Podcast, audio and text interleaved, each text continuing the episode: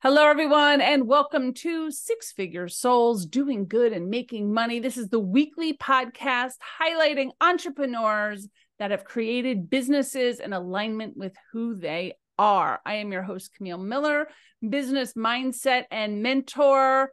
And today we are doing a very special season eight, highlighting the premium members of the Natural Life Business Partnership, which we now call the Soul Professional Society. Because in this group, everyone has created these really amazing businesses that are in total alignment with who they are from whatever their background is. So today, we have a very special guest, Kimberly Winters, who's been a longtime member with us.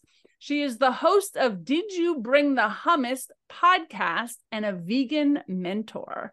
Thank you, Kimberly, for joining us today.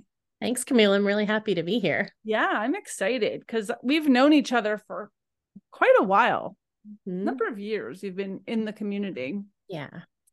And how long ago did you start this podcast? I want to dive into deep that for a sure. while. Yeah. So, did you bring the hummus started in 2020? And it wasn't just that, oh, I'm kind of bored because I've been stuck at home for six plus months. Yeah. It was actually a Toastmasters project. Oh, yeah. I don't know if I knew this. Okay. So yeah. tell us about this. Tell us how it's all started. So, through the Toastmasters education program called Pathways, there are these different levels that you work your way through until you finish. And okay. each pathway is focused on presentation, but some also include things like leadership. And when I hit my level four elective, there were a bunch of options and they were very focused on kind of what felt like corporate kind of work mm-hmm. and i mm-hmm. was not into that but there was this other option to do a podcast and i didn't think i was into that either so, but it scared me a little bit okay and i thought okay let's take a look at this and the requirement was 60 minutes of content put out there into the world for strangers to hear so I thought, hmm, I better I better talk about something that matters to me, something meaningful, something I can spend 60 minutes going on about. And so I chose veganism. And that's how it all came to be. Oh my goodness. I don't even know if I knew this story. Now I have so many questions. So so was your first episode just you talking into a microphone? Yes. Like I know now you interview people. Mm-hmm. But it was mostly you talking into a microphone about veganism and it was all a prepared speech or did you kind of talk just talk so I started the very first episode is only like 10 minutes long and it's like who is this host and what is this about? Okay, so it wasn't 60 long minutes. No, so you oh, have okay, the option okay. to split it up or to okay. do 60 minutes in one. So I split it up over the course of the first few episodes. Excellent. And and then uh but yeah, the first couple of episodes were just me and it was like who am I? Why am I doing this? Then the next episode was like what is veganism anyway? And talked about kind of the different areas of life that veganism veganism touches on because a lot of people hear vegan and they're just thinking about food, mm. but it's so hmm. much more than that. So I started to bring in those concepts as well. That is amazing. So, um, your husband is also a vegan, is that correct? Yes. So you live a vegan lifestyle, not mm-hmm. just the food you eat, but everything that you do. Yep. Is around veganism and some sometimes because i i've seen some i've heard some of your podcasts and he used to guest i don't know if he still does sometimes you used to do them together didn't you yeah, so he bit? joined me. Yep, okay. he joined me for a couple of episodes. Uh, one where we talked about our favorite vegan substitutions, and we had such a good time laughing and just talking about all the food we love. We did an episode where we talked about um, it, it's titled "Is Veganism Manly?" I think it's episode eight. Yeah, because there, you yep. know, there's a lot of misconceptions out there about men who go vegan and so we talked about that and and he had quite a few feelings about it when when he first started to explore uh you know going vegan and then he joined me for episode 50 to celebrate having 50 episodes and I'm at 61 now Oh, how exciting. Yeah. So is it does it go weekly or is it do is it more on a general timeline? Like So it's weekly now. I started weekly. doing it weekly earlier this year when I launched season 3. Now okay. I'm in season 4, but the earlier episodes there was quite a break in between uh, where I just kind of ran out of steam. And that's a real thing that happens with yep. a lot of podcast hosts. You don't get ahead of things. And then all of a sudden it's like, oh, I'm supposed to get another episode out and you're busy with other things and kind of falls by the wayside. But I've got a better plan in place now. And the, so they come out weekly. Do you do all the uh, producing yourself, like yep. all parts of the podcast? Yeah. That's a lot. It That's is. a lot right there. yes. I can see why you get burned out. Mm-hmm. So, first, how long have you been a vegan? All of your life? No, I well, wish. That would be hard. Yeah. Okay.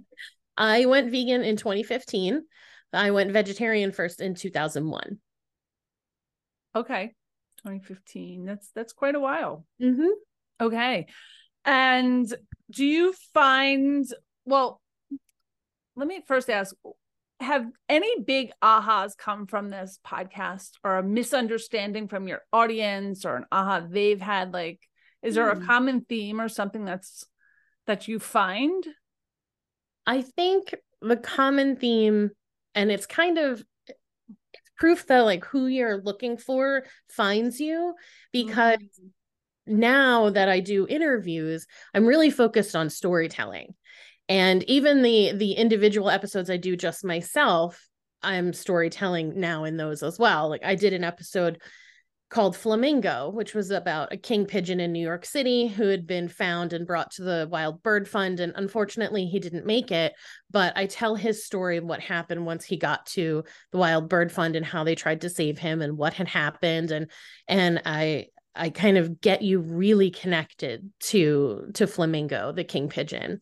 But in the episodes where I interview people, the very first question I ask every single guest is to share their vegan journey because the stories that you hear, I know are relatable to people. And I know that there's a pre vegan out there listening that hears that guest story and they are like, hey, that person sounds a lot like me. And if they went vegan, maybe I could do it too. I like that.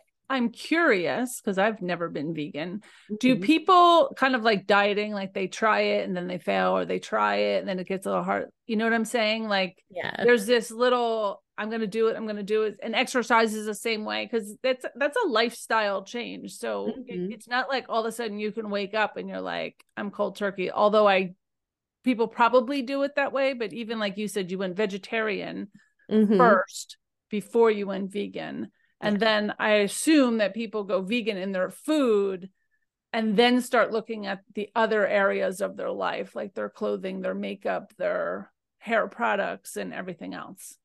So it's interesting because everybody's journey is so different. Mm-hmm. And uh, when I think the dipping in and out happens a lot more when you're what I would consider plant based, someone who is thinking about their health or wanting to lose weight, and they've heard that eating more vegetables or eating only vegetables will help them meet that goal because it's just about you and it's just about food. And it does feel very much like I'm on a diet. Hmm. But when you're vegan, so vegan is is a philosophy. It's a it's a moral stance, it's a social justice movement.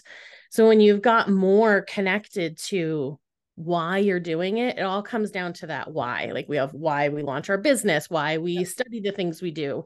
The why that comes along with veganism is usually so strong and it's so much bigger than just you that the dipping in and out of it really i think doesn't happen I, I think it's much more people who are coming from that health perspective oh, okay. even when their health is at risk and a doctor is like you know they're lucky enough to see a doctor who promotes eating this way even in a scenario like that sometimes it's not enough to to keep on the path but but when you've got this other thing where like the whole there's so much more in the world that's riding on you doing this okay. and you contributing to the world in a different way that I think makes it so much easier to stay vegan and and to navigate those difficult moments because we don't live in a vegan world and so we've got to be able to work our way through when um when things are hard whether there's a, a choice or a relationship or or something that's really challenging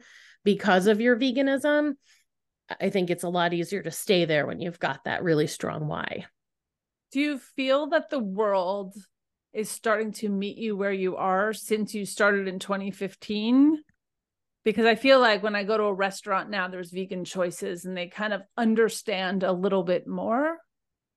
Yeah, it's getting so much better. Okay. Even just thinking about, you know, being vegetarian in 2001 wasn't always easy either. And now there are restaurants where most restaurants do have, like you said, vegan options. You can Google anything, right? You need vegan ballet shoes or, yeah. um, I don't know, whatever kind of products you're looking for there's typically a vegan option um, out there for you and man isn't that great i'm curious are there all vegan stores and i i know there are product lines mm-hmm. but are yep. there stores like clothing stores and yeah. make, i guess there's makeup lines for sure mm-hmm. yeah there's a, a great little store in new york city called moo shoes and they're completely vegan and they have clothes and shoes and belts and uh, wallets and things like that. Yeah. I love that. Beautiful. So, cool. yeah. so let's talk a little bit about mentorship. Mm. Um, because I'm sure if someone wanted to um, go or, or start this lifestyle, do you find, let me ask you a question first. Do you find that most people that go vegan are already vegetarians? Like they're not coming from, they're not stepping into veganism without trying something else first? No, especially lately. Yeah. Yeah. Yeah. So, and I think it's because the the information that's out there around the dairy and the egg industry is a lot more readily available. And so they're gone, I think, are the days of people thinking, well, vegetarianism isn't harming anyone. No one's dying for eggs and milk when we know that that's actually not true now. Right. Uh, so it's a lot easier when you're hit with that emotion of like, oh, I can't contribute to this anymore. It's a lot easier to just step in and not kind of um, go vegetarian first. I mean, of course, people still do it because you know our lives are different right you you maybe have family that you've got to try you're trying to bring along with you or just trying to navigate your own world and it's important to be conscious of that and mindful of it while still moving forward. So I love when people tell me, yeah, I'm eating less of this and eating less of that and eating more tofu and more vegetables. Okay. I I find that I don't encourage people who are in that phase to call themselves vegan though because I think it's really important that that word maintains the meaning that it has. Because if we have people who are like, I'm vegan and they're eating a chicken sandwich or eating a cheese pizza, it sends a very confusing message to other people of what being vegan is. And then when vegans show up at a party or a restaurant or just somewhere in life and someone says hey here's this vegan dish for you and they assume hey this must be like a new vegan chicken and they don't ask because they trust that the person is giving them. Now they're at risk of actually consuming animals because the the definition of the word is being confused. So if for someone in that process where they're working toward going vegan, I would say if somebody asks you, why are you eating like this? Or why are you buying new products? Or why don't you want this anymore? To say, I'm working toward being vegan or I'm on my journey to veganism. And then once you get there, then scream it from the roof- rooftops and let us all know. I love that. I loved when you started in the beginning pre vegan, your yeah. pre vegan journey. Yep which which i like i like that. I like that idea and I, and I i love the way you're expressing the importance of it because it talks a lot about the social justice with the movement itself. Mm-hmm. that you're not playing games here. Right. you're either in or you're out. Yep. This is not like there's no like borderline that's right. Yeah. So i'm i'm just curious. So when they come out with like like plant-based burgers or um you know tofu chicken mm-hmm. when they're naming the animals and trying to mimic animal. How from a vegan point of view is that something that you accept don't accept? How does that feel I, for you? I think it's great. And the reason i think okay. it's great is because it it it hits this familiar part in people who aren't vegan yet okay. So the food doesn't feel weird to them. Okay. So if you like food is so tied up in tradition and emotion and connection to just suddenly eat all kinds of things that seem strange to you okay. is is weird like humans we're so habitual right? And so if someone just says hey try this burger well you know what a burger is. You you're expecting like a certain kind of experience. It's going to come on a bun and maybe it'll have some lettuce and tomato on it. And then you can it's not a weird food so you're more open to it. And also a lot of people who go vegan they didn't do it because they were like you know animals taste gross they do it because there is a different kind of motivation. So sometimes you do just want to eat a burger or you know a vegan chicken sandwich and uh-huh. that like hits the spot.